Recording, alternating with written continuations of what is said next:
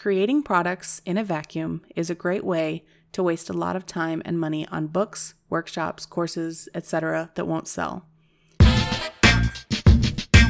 Welcome to the Bloggy Friends Show.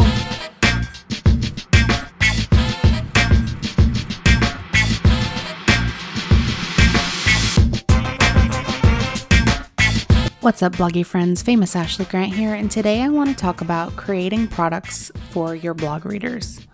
If there's one thing that holds promising entrepreneurs back from leveling up their business, it's this a lack of confidence in creating and selling products. Sure, you think that new course, ebook, or workshop is a great idea, but how do you know it will sell? If you're like me, you don't even want to imagine spending weeks or even months of time plus the cost of document design, video editing, and all the other pieces that go along with it, only to discover that it's not what, what your audience wants or needs. You know, that feeling would be really frustrating. And that's why I want to share a couple of ideas that you can use to move forward without leaving it to chance. There are plenty of ways to test your idea before spending the time and energy on a full launch. In fact, I tested a few of these ideas before spending time launching, and I think these insights will help you create and launch your own products for your blog readers.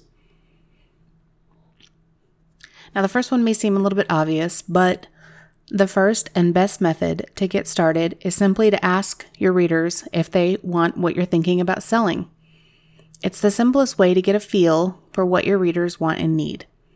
You can create a survey on SurveyMonkey or even a Google form and send it out to your mailing list. Or if you don't have a mailing list yet, but you do have an engaged community on social media, you could post a survey link on Facebook, Instagram, or Twitter.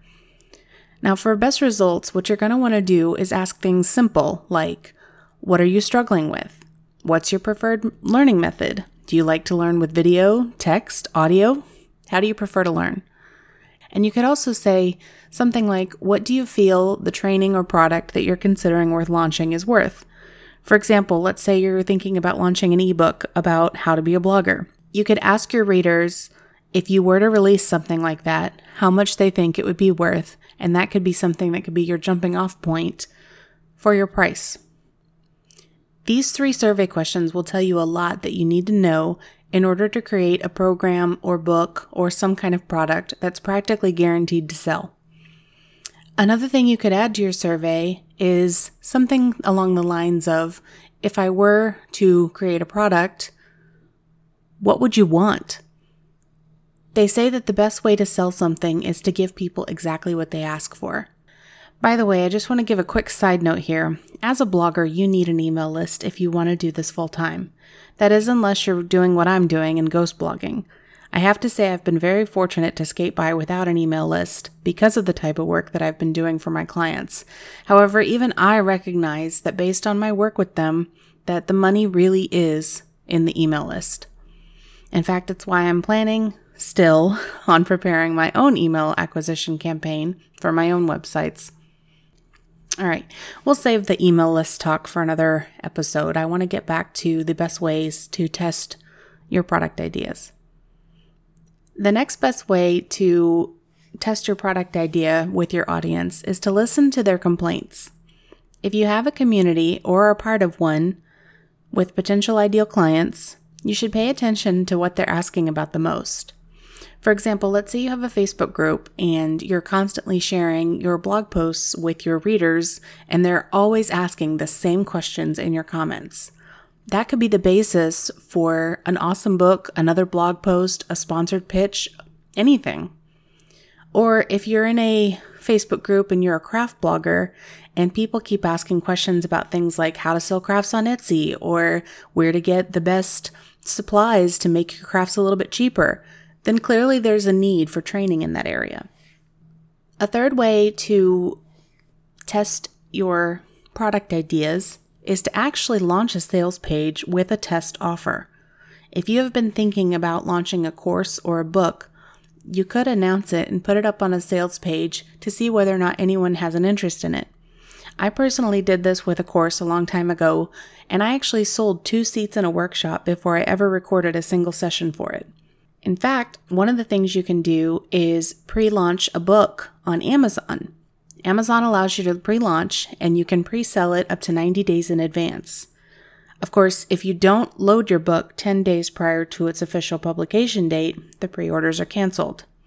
And the other thing you need to know is if you do choose to go this route, you won't be allowed to do pre order sales for a full year afterwards if you decide to take it offline instead of actually launching the book. But the thing is, this is a great way to test the waters with your audience if you want to make sure that you'll make money before putting in a bunch of effort. I did have a friend that did this, and they then sold so many that they only had a month to write and launch their book. But if you're looking for a way to give yourself a kick in the pants and light a fire under your butt, it's a great way to go ahead and put it out there, offer it for sale, and then get to work.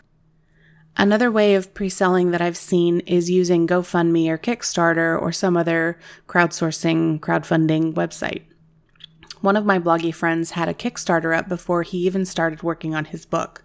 Once it was fully funded, then he got to work, sharing updates along the way while creating fabulous blog content to give his audience a front row seat to the behind the scenes work that it took to write and publish it. The possibilities with this are completely endless. The final way I want to share of how to test your idea before you launch is to study other bloggers and what they did when they launched their products and books for sale. They might have even documented it, and you can get an insider's look into how they went about selling it to their audience. If you don't already, you should create a list of bloggers, social media influencers, maybe even your top com- top competitors and start reading their blogs, their emails, lurk in their Facebook groups. Hell, you might even want to buy their products. This is a great way to gain insight into what they're doing, not to copy them, but to discover what's working, what's selling, and what people are getting excited about. If you do consider buying their products, Obviously, you never want to copy them, but it could give you a chance to get your feet wet by promoting their product as an affiliate. Not only will this help you test the waters of marketing and selling, but it will give you a feel for what's missing and what you could do better. From there, you can go and create a better, more comprehensive version of the products you're already selling or that they're selling and if you don't want to be an affiliate, you can buy that, bypass that idea completely and dive right into creating something better than the competition. Who knows, you might be able to create a light or lower cost version of the book or course or whatever it is that you're seeing and hit the ground running with your target audience. If you take nothing else from this episode, please hear this. Creating products in a vacuum is a great way to waste a lot of time and money on books, workshops, courses, etc. that won't sell. And what I mean by in a vacuum is where you get the idea, you work hard on it, you launch it, and you sell to crickets.